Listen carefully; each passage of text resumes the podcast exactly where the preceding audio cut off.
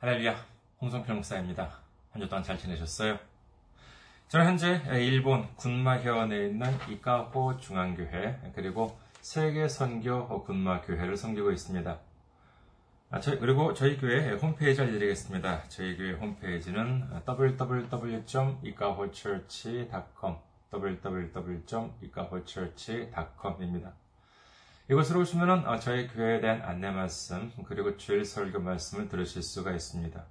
그리고 또한 어, 주일 설교 말씀은 동영상 사이트 유튜브를 통해서 여러분들께서 시청하실 수가 있으시고요. 그리고 어, 팟캐스트와 팟빵을 통해서도 음성으로 들으실 수가 있습니다. 그리고 저희 교회 홈페이지에서는 어, 주일 설교 말씀을 텍스트로도 어, 글자로도 어, 제공해 드리고 있으니 참고해 주시기 바라겠습니다. 다음으로 저희 교회 메일 주소 알려드리겠습니다. 저희 교회 메일 주소는 이카호처치 골뱅이 gmail.com 이카호처치 골뱅이 gmail.com입니다. 이것으로 메일을 보내주시면 제가 언제든지 직접 받아볼 수가 있습니다. 다음으로 지난주에 또 귀하게 선교 후원으로 섬겨주신 분들이 계셨습니다. 아, 황석님, 어, 지난주에 황석님은 어, 두 번이나 선거해 주셨습니다. 감사합니다.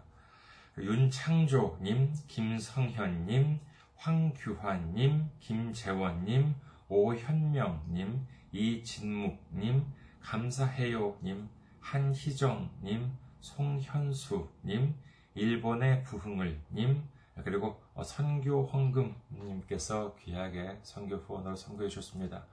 정말 이렇게 이번 달 추석도 있고 그래서 지출도 좀 많이 예, 상 아, 되시겠습니다만 그래도 이렇게 그래도 더군다나 코로나 때문에 여러 가지로 많이 어려움 가운데 있으리라 생각됩니다만은 그럼에도 이렇게 섬겨주시니 정말 얼마나 아, 감사한지 모릅니다. 예수님의 놀라운 축복과 넘치는 은혜가 함께 하시기를 주님의 이름으로 축원드립니다.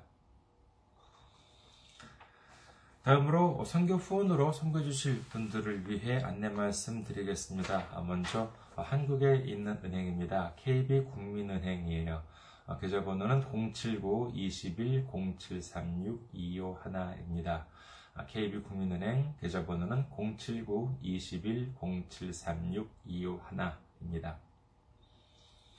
다음으로 일본에 있는 은행으로 직접 섬겨주실 분들을 위해 안내 말씀드립니다. 일본에 있는 은행이에요. 군마은행입니다. 아, 지점번호는 190이고요. 계좌번호는 1992256입니다.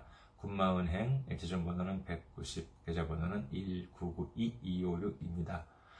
아, 저희 교회는 아직까지 재정적으로 미자립 상태에 있습니다. 그래서 여러분들의 기도와 선교 후원이 큰 힘이 되고 있습니다. 여러분들의 많은 기도, 많은 관심, 많은 참여, 많은 섬김 기다리고 있겠습니다. 오늘 함께 은혜 나누실 말씀 보시도록 하겠습니다. 함께 은혜 나누실 말씀 로마서 7장 5절에서 7절까지의 말씀입니다. 로마서 5장, 아, 로마서 7장 5절에서 7절까지의 말씀, 로마서 7장 5절에서 7절까지의 말씀입니다. 봉독해 드리겠습니다. 우리가 육신에 있을 때에는 율법으로 말미암는 죄의 정욕이 우리 지체 중에 역사하여 우리로 사망을 위하여 열매를 맺게 하였더니 이제는 우리가 얽매였던 것에 대하여 죽었으므로 율법에서 벗어났으니 그러므로 우리가 영의 새로운 것으로 섬길 것이요 율법 조문에 묵은 것으로 아니할지니라. 그런즉 우리가 무슨 말을 하리요 율법이 죄냐 그럴 수 없느니라. 율법으로 말미암지 않고는 내가 죄를 알지 못하였으니 곧 율법이 탐내지 말라 하지 아니하였더라면 내가 탐심을 알지 못하였으리라. 아멘. 할렐루야. 주님을 사랑하시면 아멘 하시기 바랍니다. 아멘. 오늘 전 여러분과 함께 로마서 강의 51번째 시간으로서 율법과 죄와 사랑이라고 하는 제목으로 은혜를 나누고자 합니다. 오늘은 우선 본문 말씀 5절에서 6절을 살펴보고요. 그 다음에 7절을 공부하도록 하겠습니다. 아, 앞부분의 내용, 5절이랑 어, 6절은요, 지난 2주 동안 전해드린 말씀을 들으셨다면 별로 어, 어려울 것이 없을 것입니다. 먼저 5절에서 6절을 보시겠습니다. 로마서 7장 5절에서 6절. 우리가 육신에 있을 때에는 율법으로 말미암는 죄의 정욕이 우리 지체 중에 역사하여 우리로 사망을 위하여 열매를 맺게 하였더니 이제는 우리가 얽매였던 것에 대하여 죽었으므로 율법에서 벗어났으니 이러므로 우리가 영의 새로운 것으로 섬길 것이요 율법 조문의 묵은 것으로 아니할지니라. 자, 먼저 5절에 기록하기를 우리가 육신에 있을 때라고 합니다. 아, 그러면 좀 우리는 좀 궁금해, 당연히 궁금해할 부분이 있겠죠. 뭐냐면은요, 어, 우리가 육신에 있을 때, 그럼 뭐가 육신에 있을 때인데? 라고 하는 점입니다. 그러면 뭐가 육신에 있을 때이겠습니까? 아, 이는 바로 영혼이 육신에 있을 때라고 하겠습니다. 자, 그러면은 영혼이 육신에 있게 된다. 그러면은 어떻게 되죠? 뭐 어려운 질문이 아닙니다. 자, 영혼이 육신에 있게 된다. 여러분께서는 지금 어, 이 영상을 보고 계시거나 아니면 이 그, 어, 음성으로 듣고 계시는 여러분께서는 지금 영혼이 육신 안에 있습니까? 없습니까? 예, 간혹 어떤 분은요, 자기 자신이 긴가민가 하는 경우도 있지 않을까 내 안에 육신이 있나, 이렇게, 아, 영혼이 있나, 이렇게 생각하실지 모르겠습니다만은요, 아, 제가 보기에는, 여러분들께 제 말씀을 들으시고, 제가, 저의 모습을 보고 계시다면은, 아, 뭐, 분명히 육신 안에 영혼이 있으신 것은 뭐 확실합니다. 그러면은, 예, 육신 안에 영혼이 있다라고 하는 것은 무슨 뜻이겠습니까? 이것도 역시 어려운 질문이 아니에요. 육신 안에 영혼이 있다면은 이것은 바로 살아있다는 뜻이지요. 그런데 자, 그러면 지금까지 살펴봤다면 로마서 7장을 살펴봤다면은 우리는 알 수 있는 것이 있지요. 자, 살아있다라고 하는 것. 살아있다라고 하는 뜻은 지금처럼, 어, 지금 우리처럼 물리적으로 살아있다라고 하는 뜻이 아니라 로마서 7장부터 이렇게 좀 보면은 무엇에 대해서 살아있다라고 하는 뜻이었습니까? 그렇습니다. 율법에 대해서 살아있다라고 하는 뜻입니다. 이제 성경이 좀 보이기 시작하지 않습니까? 자, 그러니까 5절 첫 부분은 이런 뜻입니다. 우리가 율법에 대해서 살아있을 때는 이라는 뜻이지요. 다음으로 중간 부분을 봐야 할 차례입니다. 로마서 7장 5절 중간 부분만 보겠습니다. 자, 율법으로 말미암는 죄의 정욕이 우리 지체 중에 역사하여라고 되어 있습니다. 또 역사하여라고 하는 말씀 꽤 자주 나오는 말씀입니다만은 어, 성경에서 자주 나오는 역사하다가 사실 무슨 뜻이에요? 꽤 오래 다녀도 교회 다녀도 딱히 이렇게 딱 이렇게 뭐 질문을 받으면은 어 글쎄요 그럼 뭐라고 얘기하지라고 이제 이렇게 되는 경우도 있습니다. 괜찮습니다. 지금 아무도 안 보잖아요. 그렇죠? 자 어, 역사하다 어, 잘 명확하게 꼭 집어서 말은 모르겠지만 왠지 삼국시대, 고려시대, 조선시대의 역사는 왠지 아닌 것 같지요. 이는 간단하게 말씀드리자면은 뭐 일을 하다, 어떠한 작용을 하다라고 하는 뜻입니다. 하나님께서 역사하시다라고 하는 뜻은 하나님께서 일을 하신다라고 하는 뜻이 되겠지요. 자, 하나님께서 역사를 하시다, 하나님께서 일을 하시다라고 하는 것은 거기에 있어 가지고는 안 좋은 것은 절대로 없습니다. 모든 것이 다 공의로운 일이시고 선한 일이시죠. 그렇기 때문에 이 하나님께서 하시는 역사에는 안 좋은 것이 없습니다. 그러나 이 그 외의 일에 대해서는 이, 이 단어가 좋은 뜻으로도 쓰일 수 있고 또 안 좋은 뜻으로도 쓰일 수 있습니다. 그러니까 어떠한 작용이라고 하는 것이 좋게 작용되는 것도 있지만 안 좋게 작용되는 경우도 있잖아요. 자, 여기서 보면은요, 우리 지체 중에 역사하다. 지체라고 하는 것은 뭐 우리 몸이 되겠지요. 그러면 우리 몸 안에서 뭔가가 작용을 한대요. 네, 역사하다라고 하는 것이니까요. 그러면 뭐가 작용을 하냐라고 하면은 율법으로 말미암는 죄의 정욕이라고 하는 것이 우리 몸 안에서 작용을 한다라고 하는 것입니다. 뭐 이에 대해서는 나중에도 나오긴 합니다만은 우리가 쉽게 말해서 죄라고 하는 것, 죄라고 하는 것은 무엇에 대한 죄입니까? 그렇죠. 뭐 율기나 도덕적으로 보았을 때의 죄가 아니라 율법 율법적인 죄를 뜻합니다. 그러니까 율법적으로 보았을 때의 죄, 정말 죄를 지으려고 하는 이 인간의 속성이 우리 몸 안에서 막 작용을 한다. 뭐 쉽게 말해서 막 난리를 친단 말인지 이것입니다. 자, 그렇게 되면은 어떻게 되냐 하면은요, 5절 마지막 부분입니다. 5절 마지막 부분을 보시면은요, 열매를 맺게 하였더니 라고 되어 있습니다. 우리가 보통 뭐 열매를 맺는다라고 하면은 뭐 일반적으로 어, 오랜 노력 끝에 무슨 좋은 일을 성취한다라고 하는 뜻으로 사용됩니다만은 성경에서는요 좋은 어, 뜻으로도 쓰이지만은 안 좋은 뜻으로도 쓰입니다. 아, 그러면 어떤 식으로 이그 열매를 맺다라고 하는 것을 이해하면 되냐라고 하면은 이는 한국 사람이나 일본 사람이라면 너무나도 쉽게 이해할 수가 있습니다. 그 이유는 뭐냐면요. 한자로 생각하면 되기 때문입니다. 자, 열매, 과실을 맺는다. 이걸 한자로 쓰면 어떻게 되겠습니까? 어, 좀 한자를 왕년에 좀 이렇게 공부를 했다라고 하면 쉽게 아실 수 있겠죠. 맺을 결자 아시죠? 맺을 결, 열매를 맺다라는 어, 맺을 결. 그 다음에 열매 과. 어, 과일 할 때 과자야 되겠습니다. 자 그러면은 어, 이그 어, 맺을 결과 그 다음에 열매 과 이것을 읽으면 어떻게 되겠습니까? 아, 이것을 딱 단어 하나를 합치면은 결과라고 하는 한자가 됩니다. 예, 그러니까 열매를 맺는다라고 하는 것은 결과적으로 볼 때 좋게 되거나 아니면 안 좋게 된다라고 하는 뜻입니다. 자, 그렇다면 어떠한 열매를 맺게 되냐 하면은요, 사망을 위하여 열매를 맺는다라고 하는 것입니다. 이는 다시 말하자면 사망이라고 하는 결과가 되다. 즉, 결과적으로 사망에 이르게 된다라고 하는 뜻입니다. 자, 이렇게 보면 어떻게 됩니까? 로마서 7장 5절을 다시 한번 보시겠습니다. 로마서 7장 5절.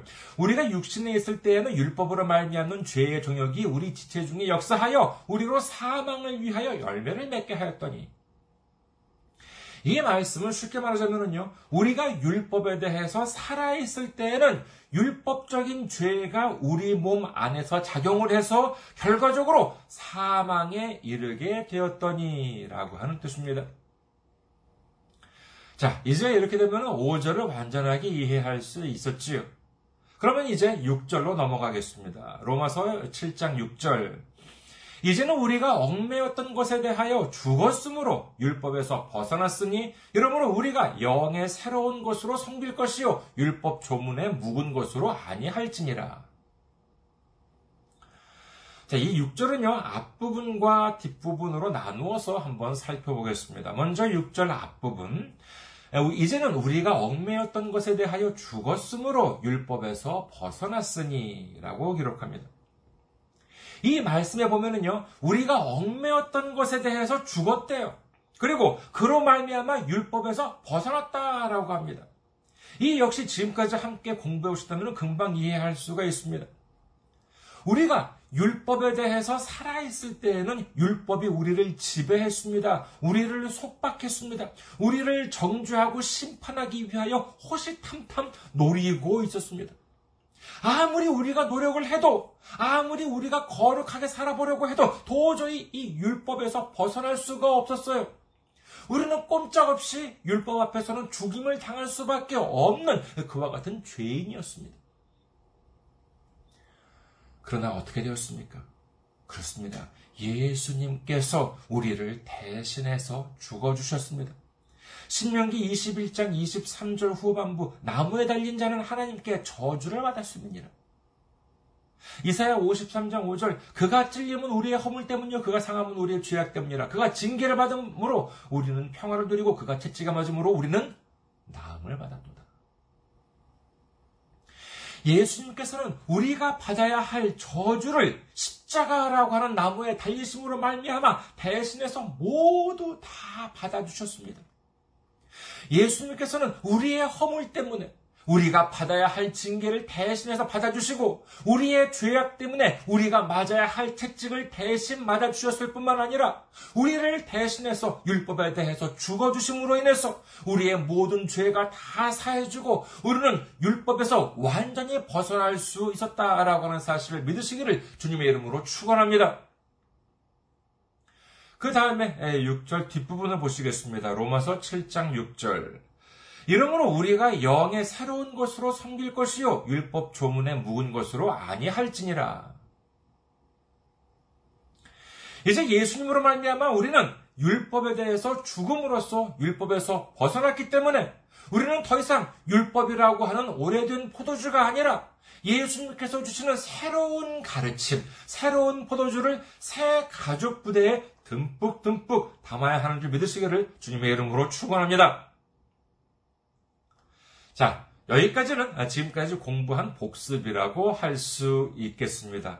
그렇다면요, 자, 여기서 한 가지 짚고 넘어가야 할 부분이 있습니다. 자, 뭐냐면은요, 자, 지금까지 살펴본 바에 의하면은 그 내용은 율법에 대해서 어떠한 견해에 가깝겠습니까? 율법에 대해서 긍정적인 부분이 많습니까? 아니면은 부정적인 부분이 많습니까? 네, 지금까지 흐름에 보면은요, 어, 율법에 대해서는 대단히 비판적이었다라고 할 수 있습니다. 예수님 이전에는 율법이 사람들을 지배하고 정죄하고 심판하고 있었지만 이제 예수님의 십자가 공로로 율법이라고 하는 족쇄에서 벗어났어요. 이제 우리는 율법에 대해서 완전히 자유로운 몸이 되었습니다. 그럼 이제 우리는 율법을 버려도 되는 것 아니겠습니까? 그럼 뭐 어떻게 하는 게 율법을 버리는 거예요? 아, 뭐 까짓 거 쉽죠. 율법에, 율법에 적혀 있는 성경책 부분을 뭐 찢어버리면 되잖아요. 그렇잖아도 뭐 두껍고 무거운 성경책인데 그리고 뭐 율법 내용 뭐 얼마나 어렵고 지루합니까? 뭐 잘 모르고 보면은요 뭐 레위기나 신명기 보세요 뭐 읽다 보면은 뭐 얼마나 잠이 잘 오는지 모릅니다. 그런데 우리는 이 율법에서 벗어났다면서요. 아 그렇다면 그거라도 좀 줄여줘도 되지 않겠습니까? 자 성경은 여기서 다음 단락, 다음 스텝으로 넘어가게 됩니다. 이에 대해서 성경은 뭐라고 기록합니까? 로마서 7장 7절을 봅니다. 그런즉 우리가 무슨 말을 하리요? 율법이 죄냐? 그럴 수 없느니라.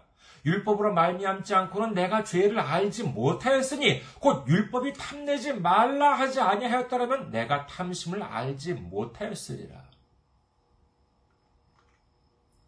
이것도 나누어서 살펴보겠습니다. 먼저 앞부분과 뒷부분 보시겠습니다. 자, 먼저 앞부분.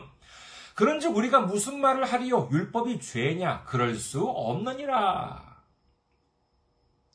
우리를 억압하고 우리가 지키지 못할 것들을 많이 만들어 놓고서는 우리가 이를 지키지 못하면 정죄하고 심판하고 그 하고는 그런 율법.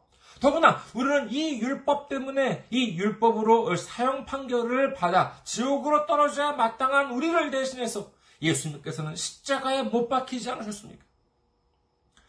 그렇다면은 정말 그야말로 이, 이 죄의 원흉, 우리의 원수는 바로 율법이다. 뭐 이렇게 생각할 수도 있겠습니다만은 자 그렇지 않다는 거예요.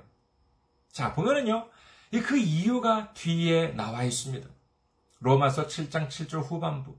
율법으로 말미암지 않고는 내가 죄를 알지 못하였으니 곧 율법이 탐내지 말라 하지 아니하였더라면 내가 탐심을 알지 못하였으리라. 정말 우리가 생각하기에는 아, 정말 우리가 지키지 못하면 막 정죄하고 심판하고 막 그러한 율법인데도 불구하고 이, 이 바울은 어떻게 말하느냐라고 하면은 내가 죄를 아, 율법으로 말미암지 않고는 내가 죄를 알지 못하였으니 곧 율법이 탐내지 말라 하지 않았더라면 내가 탐심을 알지 못하였으리라 이렇게 고백을 합니다. 자, 이를 단계적으로 한번 살펴보도록 하겠습니다. 먼저 1차적으로 본다면요, 율법에서 이것을 하지 말라, 저것을 하지 말라, 이렇게 규정되어 있으니까, 아, 율법, 우리가 무엇이 죄인지, 무엇이 죄가 아닌지를 구분할 수 있게 되었다라고 하는 것이고, 그리고 2차적으로는 우리가 어떠한 법을 어김으로 인해서 죽임을 당하게 되었고, 그리고 어떤 죄를 용서받기 위해서 예수님께서 십자가에 달려 죽으셨는지를 알 수 있는 것이 바로 이 율법인 것입니다. 이 율법이 없었다면요, 우리는 어떠한 죄를 짓고 어떠한 형벌을 받아야 마땅했는지, 우리는 어떠한 죄를 용서받았는지, 무엇 때문에 예수님이 십자가에 달리셔야 했는지를 알 수가 없습니다. 오로지 이 율법을 통해서만 우리가 알 수 있다라고 하는 사실을 믿으시기를 주님의 이름으로 축원합니다. 그리고 또한 이 율법을 알아야 하는 이유가 있습니다. 마태복음 18장에서 어, 예수님께서는 다음과 같은 비유를 말씀하십니다. 마태복음 18장 23절에서 35절. 그러므로 천국은 그 종들과 결산하려 하던 어떤 임금과 같으니 결산할 때에 만 달란트 빚진 자 하나를 데려오매 갚을 것이 없는지라.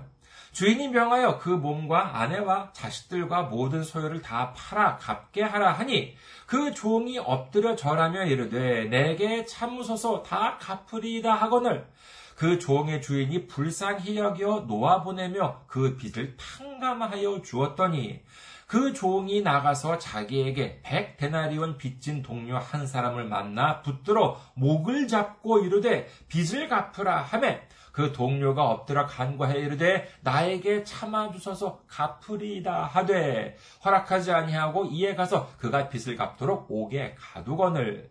그 동료들이 그것을 보고 몹시 딱하게 여겨 주인에게 가서 그 일을 다 알리니 이에 주인이 그를 불러다가 말하되 악한 종아 네가 빌기에 내가 네 빚을 전부 탕감하여 주었거늘 내가 너를 불쌍히 여긴 것 같이 너도 네 동료를 불쌍히 여김이 마땅하지 아니하냐 하고 주인이 노하여 그 빚을 다 갚도록 그를 옥졸들에게 넘기니라. 너희가 각각 마음으로부터 형제를 용서하지 아니하면 나의 하늘 아버지께서도 너희에게 이와 같이 하시리라. 자, 우선 여기에 달란트라고 하는 말과 데나리온이라고 하는 말이 나오는데 이는 화폐 당시의 그 화폐 단위라고 할 수 있겠습니다. 자, 아, 먼저 데나리온이라고 하는 것은 당시 노동자의 하루치 임금이라고 합니다.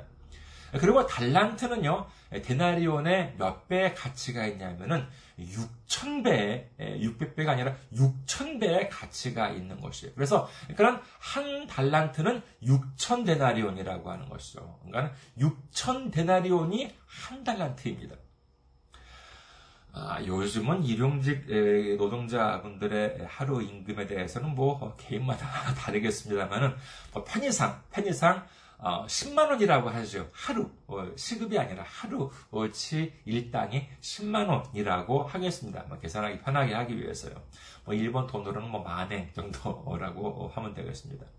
편의상 그러면은 하루치 임금이 이제 10만 원이라고 한다 그러면은 자, 그렇다면요, 여기에서 만 달란트와 백단, 백데나리온이라고 하는 말이 나오는데, 하루 임금이 10만원, 즉, 1데나리온이라고 한다면은, 100데나리온은 얼마예요? 1데나리온이 10만원이에요. 그러면은, 100데나리온은 1000만원이 되겠죠. 100배니까는요, 10만 곱하기 100이니까는 1000만원입니다. 그럼, 만 달란트는 얼마가 되겠습니까? 자, 6천 데나리온이 1달란트였잖아요.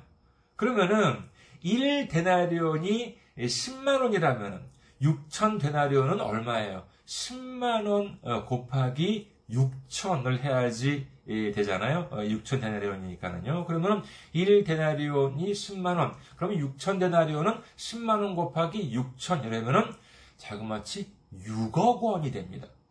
그러니까 6억 원이라고 하는 금액이 1달란트예요. 자, 그러면은 여러분들 또 이제 산수 실력 여러분들께서 얼마나 명문 초등학교에 나오는지, 초등학교 한번 나오셨는지 한번 보겠습니다. 자, 그러면은 6억 원이 1달란트였습니다. 그러면은 만 달란트는 얼마입니까? 아, 조금 계산이 복잡하죠? 손가락으로 될지가 모르겠습니다만은.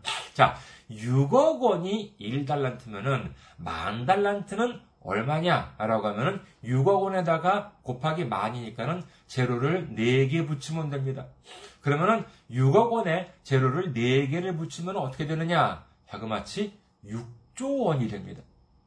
그러니까 어, 정리하자면은요. 100데나리오는 1000만 원, 그리고 만 달란트는 6조 원 음, 정도가 된다. 이렇게 생각하시면 되겠죠. 6조 원 많죠? 6억 원이니까는 4개 붙이면 6억 원에서 60억, 600, 600억, 6천억, 그 다음에 6조 원이 되는 것입니다. 자, 그럼 이제 이 이야기로 돌아가 보면 어떻게 됩니까? 어떤 임금이 자기한테 6조 원을 빚진 종, 아마도 뭐 왕이었으니까 신하가 아니었을까 합니다. 그런데 그를 끌고 왔어요. 그러면서 하는 말이 너와 네 아내와 자식 그리고 가지고 있는 것을 모두 팔아서 6조 원을 갚아라. 이렇게 이제 말하고 있는 것입니다. 자기와 자기 처자식을 판다라고 하는 것이 무엇입니까? 이는 평생 동안 노예로 살게 된다. 노예로 이제 판다라고 하는 것이지요. 그래서 이 신하가 엎드려 절하며 사정을 합니다. 제발 좀, 제발 좀 봐달라고. 제발 좀 갚을 테니까 제발 좀 봐달라고. 참아달라고. 이렇게 에, 사정을 하지요. 아니, 많은, 많은 빚을 지은 사람이 이제부터 무슨 일을 한다고 해서 이 그 6억 원도 아니고 6조 원을, 나 되는 돈을 갚을 수가 있겠습니까? 이는 뭐 금액이 문제가 아니라 평생 일을 해도 절대로 못 갚을 만한 돈이다라고 하는 점이 중요합니다. 그러자 노인이 놀라운 예, 어, 주인이 예, 놀라운 결단을 합니다. 그래 알았다 됐어 이 안 갚아도 돼 이렇게 이 임금님 이 주인이 말을 한다는 것이죠. 이 얼마나 놀라운 은혜라고 할 수 있겠습니까? 이 종, 이 신하는 정말 신이 나서 나갔습니다. 그런데 나가다가 동료를 만났는데 이 사람은 이 종한테서 어, 천만 원의 빚을 지고 있었어요. 참 제주도 좋아요. 그렇죠? 자기는 6조 원이나 빚을 지고 있는 주제에 그, 그런 이 동료한테 천만 원을 꽂았다는 거예요. 그런데 이 동료를 만나자마자 멱살을 잡고 너 당장 천만 원 갚아라 이렇게 다그칩니다. 그랬더니 이 동료가 역시 엎드려서 부탁하기를 내가 꼭 갚을 테니 좀 봐달라. 이렇게 사정을 해요. 그러면 어떻게 했어야 했습니까? 그래, 내가 6조 원이나 되는 빚을 탕감받았는데, 그거 내가 탕감해주지 못하겠냐? 하면서 안 갚아도 돼. 이렇게 이제 했어야 하는데, 이 친구 어떻게 했습니까? 탕감해 주기는커녕 너 갚을 때까지 너 어, 감옥에서 못 나온다 이렇게 해가지고 감옥에 가둬 버렸다는 것입니다. 그래서 이를 지켜보던 동료들이 야 이거 해도 해도 너무하다라고 해서 주인한테 알렸지요. 그랬더니 그 6조 원을 탕감해 주었더니 주인이 당연히 화를 냅니다. 그러면서 어떻게 했대요? 예, 그 6조 원을 다 갚도록 옥에 가둬 버렸다는 것입니다. 그러면서 예수님께서는 말씀하십니다. 마태복음 15, 18장 35절. 너희가 각각 마음으로부터 형제를 용서하지 아니하면 나의 하늘 아버지께서도 너희에게 이와 같이 하시리라. 이 말씀은요, 정말 읽으면 읽을수록 참 절묘하다라고 하는 생각이 듭니다. 이 6조 원과 천만 원, 참 절묘하다라는 생각이 드는데, 자, 6조 원은 그야말로 재벌을 하면 모를까 일반인들한테는 뭐 정말 뭐 감이 안 잡힐 만한 그와 같은 금액이에요. 어느 뭐 전문가에 의하면은요, 어, 한국에서는 그 평생 소득, 어, 평생 동안 버는 어, 소득이 여러분께서는 인기 있는 직업, 뭐, 뭐 인기 있는 직업, 돈 많이 버는 직업 어떤 거라고 생각이 됩니까? 예, 전문가에 의하면은요, 어, 이, 뭐, 우리는 뭐, 당연히, 글쎄, 예, 돈 많이 버는 직업, 목사는 아닌 것 같죠, 그쵸? 의사라고 합니다. 아, 의사가, 먼저 아무래도 뭐, 인기 직업, 뭐, 돈을 많이 버는 고소득을 얻는 직업이라고 할 수 있는데, 평균적으로 뭐, 의사 선생님들도 뭐 여러 가지, 어, 차이가 있을, 테, 있을 테니까요. 그런데, 평균적으로 이 의사 선생님이 평생 동안, 어, 연봉이 아니라 평생 동안 버는 어, 금액이 대략 한 40억 원 정도가 된다고 합니다. 참고로 변호사는 한 30억 원, 35억 원 정도라고 이제 해요. 괜찮은 많을 거예요. 평균적으로 보면 전문가의 입장은 이제 그렇습니다. 자, 한 명의 의사가 평생 동안 40억 원을 번다고 하면은 6조 원은요. 몇 명의 의사가 평생 번 돈을 합쳐야지 되는 금액 같습니까? 이 6조 원은요, 어, 자그마치 의사 1,500명이 평생 동안 한 푼도 안 쓰고 번 돈이 바로 이 6조 원이다라고 하는 이야기가 됩니다. 그리고 100데나리온은 얼마였죠? 예, 천만 원입니다. 천만 원이 적은 돈이에요? 아니에요. 적은 돈이 아닙니다. 만 원, 이만 원, 그럼 뭐, 어, 뭐, 그럴 수 있다라고 하지만, 천만 원이라고 하는 것은 일반 서민들, 뭐, 우리 같은 서민들한테 있어가지고는 적은 돈이 아니지요. 여러분께서는 혹시 누구한테 천만 원을 좀 빌려줘 보신 적이 있으십니까? 그리고 빌려주었을 뿐만 아니라 그 빌려주신 돈을 모두 탕감해 줘 본 적이 있으십니까? 웬만한 사람이 아니라면 그거 그리 쉬운 일이 아닙니다. 그렇다고 저는 뭐 여기서 돈 이야기를 하려고 하는 것이 아니에요. 저는 잠시 예수님께서 말씀하셨, 던이 비유에 등장하는 이 종, 이 하인의 입장에 대해서 한번 좀 생각해 볼까 합니다. 자기가 큰 빚이 있었어요. 하지만 뭐 한 번에 그 많은 빚을 지지는 않았을 것입니다. 오랜 세월에 걸쳐 뭐 조금씩 돈을 빌리다 보니 어느새 감당할 수 없을, 없을 만한 그와 같은 빚을, 빚을 지고 말았을지도 모릅니다. 집에 돈도 없어요. 매달 뭐 월급을 받아도 그게 자기 돈처럼 느껴지지 않았습니다. 뭐 늘어가는 빚에 뭐 걱정이 뭐 이만저만 아니었을 것입니다. 그러던 중에 그 주인이 그 빚을 갚으라고 해요. 자기는 물론 가족이 모두 다 노예로 팔려나갈 지경입니다. 이런 정말 죽기보다도 괴로운 일이지요. 그래서 밑장의 본전으로 어, 정말 빌었는지도 모릅니다. 제발 참아달라고. 제발 갚겠습니다. 뭐 어떻게 갚을지는 상상도 못했지만, 아, 그래도 일단 갚겠습니다. 제발 좀 참아달라. 그렇게 애원을 했습니다. 그런데 놀랍게도 그 빚을 다 탕감해 주었어요. 자기만이 아니라 자기 가족들이 이 순간 모두가 다 구원을 받았습니다. 참 기뻤을 것입니다. 그런데 잠깐. 다 탕감해 준 것은 고마운데, 그렇다고 내 수중에 돈이 들어온 것은 아니잖아요. 6조 원을 탕감받긴 했지만은 그렇다고 뭐 돈 100만 원이라도 주어진 것은 아니란 말이에요. 여전히 자기 주머니는 비어 있습니다. 그런데 마침 어쩌면 자기가 한창 잘 나갈 때 천만 원을 빌려준 동료를 만난 거예요. 100만 원도 아니고 천만 원입니다. 이제 그 돈이 있으면 정말 내 돈이에요. 내 빚은 이제 다 탕감받았으니까 누구한테 빼앗길 걱정도 완전히 없어진 자기만의 것입니다. 그 돈만 있으면 정말 요긴하게 쓸 수 있을 것만 같아요. 정말 마음 편히 쓸 수 있을 것만 같아요. 그래서 무슨 수를 써서라도 그 돈 천만 원을 받아내고 싶었는지도 모르지요.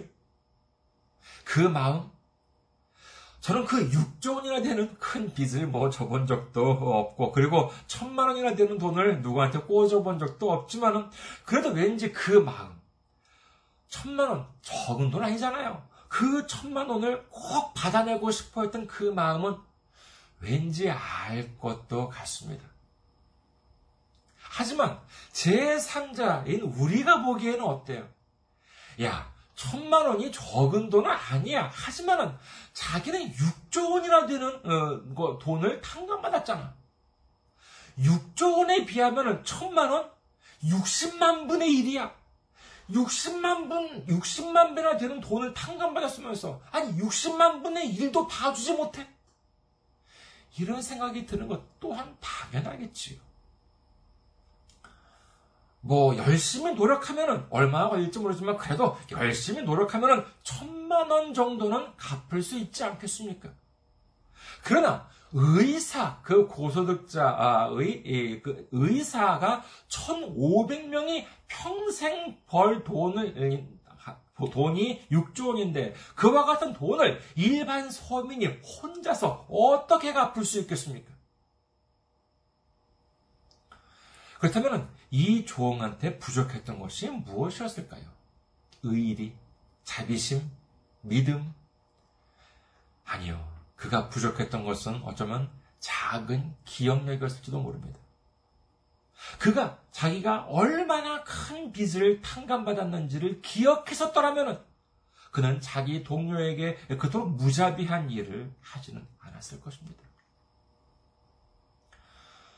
또 모르죠. 뭐 1년 정도 감옥에 있다가 탕감 받았다면 그 감사한 마음이 컸을지도 모릅니다. 하지만 생각해 보세요. 1년이나 감옥에 있다가 탕감받은 것이랑 하루도 감옥에 안 가고 탕감받은 것이랑 무엇이 더 큰 은혜겠습니까? 당연히 하루도 감옥에 안 가고 탕감받은 것이 더 큰 은혜지요. 이는 우리도 마찬가지입니다. 우리가 죽은 다음에 1년 정도 지옥에 있다가 천국에 가는 것과 곧바로 천국에 가는 것과 어떤 것이 더 큰 은혜겠습니까? 아유, 1년이요? 성경에 적힌 지, 어, 옥에 대한 기록을 보십시오. 1년은 무슨 1분 1초라도 거기 간다는 것은 생각만 해도 끔찍한 노릇입니다. 그런데 우리가 아직 살아서 이 세상에 있을 때에는 구원의 값어치를 몰라요. 왜냐하면 아직 살아있거든요. 지옥에 가지 않았거든요. 그래서 우리가 얼마나 큰 은혜를 받았는지 모르기 때문에 우리는 무엇을 못해요? 그렇습니다. 용서를 못합니다. 그래서 내가 탕감받은 6조 원은 기억하지 못하고 내가 챙겨야 할 100만 원, 내가 받아내야 할 1000만 원만 생각하면서 내 주머니를 챙기고 내 자존심을 챙기면서 남을 용서하지 못하고 무시하고 깔아 뭉개고 있는 것입니다. 그러면 우리가 어떻게 하면 이런 어리석은 짓을 하지 않을 수 있겠습니까? 그것은 바로 율법을 아는 것입니다. 내가 얼마나 큰 죄를 저질렀고, 내가 얼마나 용서받았는지 용서받지 못할 죄인이고, 나야말로 잘나기는 그냥 죄인 중에 죄인이구나 하는 것을 깨우쳐주는 것이 바로 율법이요. 이를 해결해 주신 예수님의 은혜를 깨닫는 것. 아, 정말 예수님 아니었으면 나는 큰일 났었겠구나 하는 사실을 깨닫는 것. 이를 깨닫기 위해서 율법을 알아야 하는 것입니다. 율법을 알아야 우리는 우리의 죄를 알 수 있고, 그리고 우리를 위해서 오신 예수님, 우리를 위해 십자가 달려주신 예수님, 우리를 위해 피를 흘려주신 예수님, 우리를 위해 죽어주신 예수님, 우리를 위해 부활하신 예수님, 그리고 우리를 위해 하늘에 올라가신 예수님, 장차 우리를 위해 다시 오실 예수님께 감사할 수 있는 것입니다. 그뿐만 아니라 예수님은 다음과 같이 말씀하십니다. 마태복음 10장 8절. 병든 자를 고치고 죽은 자를 살리며 나병 환자를 깨끗하게 하며 귀신을 쫓아내되 너희가 거저 받았으니 거저 주라. 이 말씀은 주님께서 주신 능력으로 여러 이적을 행하였을 때 그 대가로 돈을 받지 말라라고 하시면서 거저 받았으니 거저 주라라고 하셨습니다만은 우리가 거저 받은 것이 그와 같은 이적, 그와 같은 능력뿐입니까? 우리가 주님으로부터 거저받은 것은 구원도 그렇고 축복도 그렇고 은혜도 그렇습니다. 이 모든 것, 예, 그러나 이 모든 것이 가능하게 된 이유가 무엇입니까? 그렇습니다. 바로 용서를 거저 받았기 때문이다라고 하는 사실을 믿으시기를 주님의 이름으로 축원합니다. 우리가 예수님의 십자가를 통해서 하나님으로부터 용서를 거저로 받았기 때문에 축복도 있고 은혜도 있고 구원도 있는 것이지 용서를 받지 못했다면 우리는 아무것도 누릴 수가 없는 것입니다. 용서는 십자가를 통해서 거저로 받았고 십자가는 율법에 대한 죽음이다라고 하는 사실을 알게 된다면 우리는 율법에 대해서 죄인된 우리에게 베풀어 주신 하나님의 크고 놀라운 사랑을 깨닫게 되는 줄 믿으시기를 주님의 이름으로 축원합니다. 이제 이 율법을 통해서 우리의 죄를 알게 하시고 그리고 십자가를 통해서 우리의 죄를 용서해 주신 하나님의 사랑과 예수님의 은혜를 깨닫게 됨으로 말미암아 주님으로부터 거저받은 은혜와 용서를 우리 이웃에게 거저로 베푸는 우리 모두가 되시기를 주님의 이름으로 축원합니다. 감사합니다. 항상 승리하시고 건강한 모습으로 다음 주에 뵙겠습니다.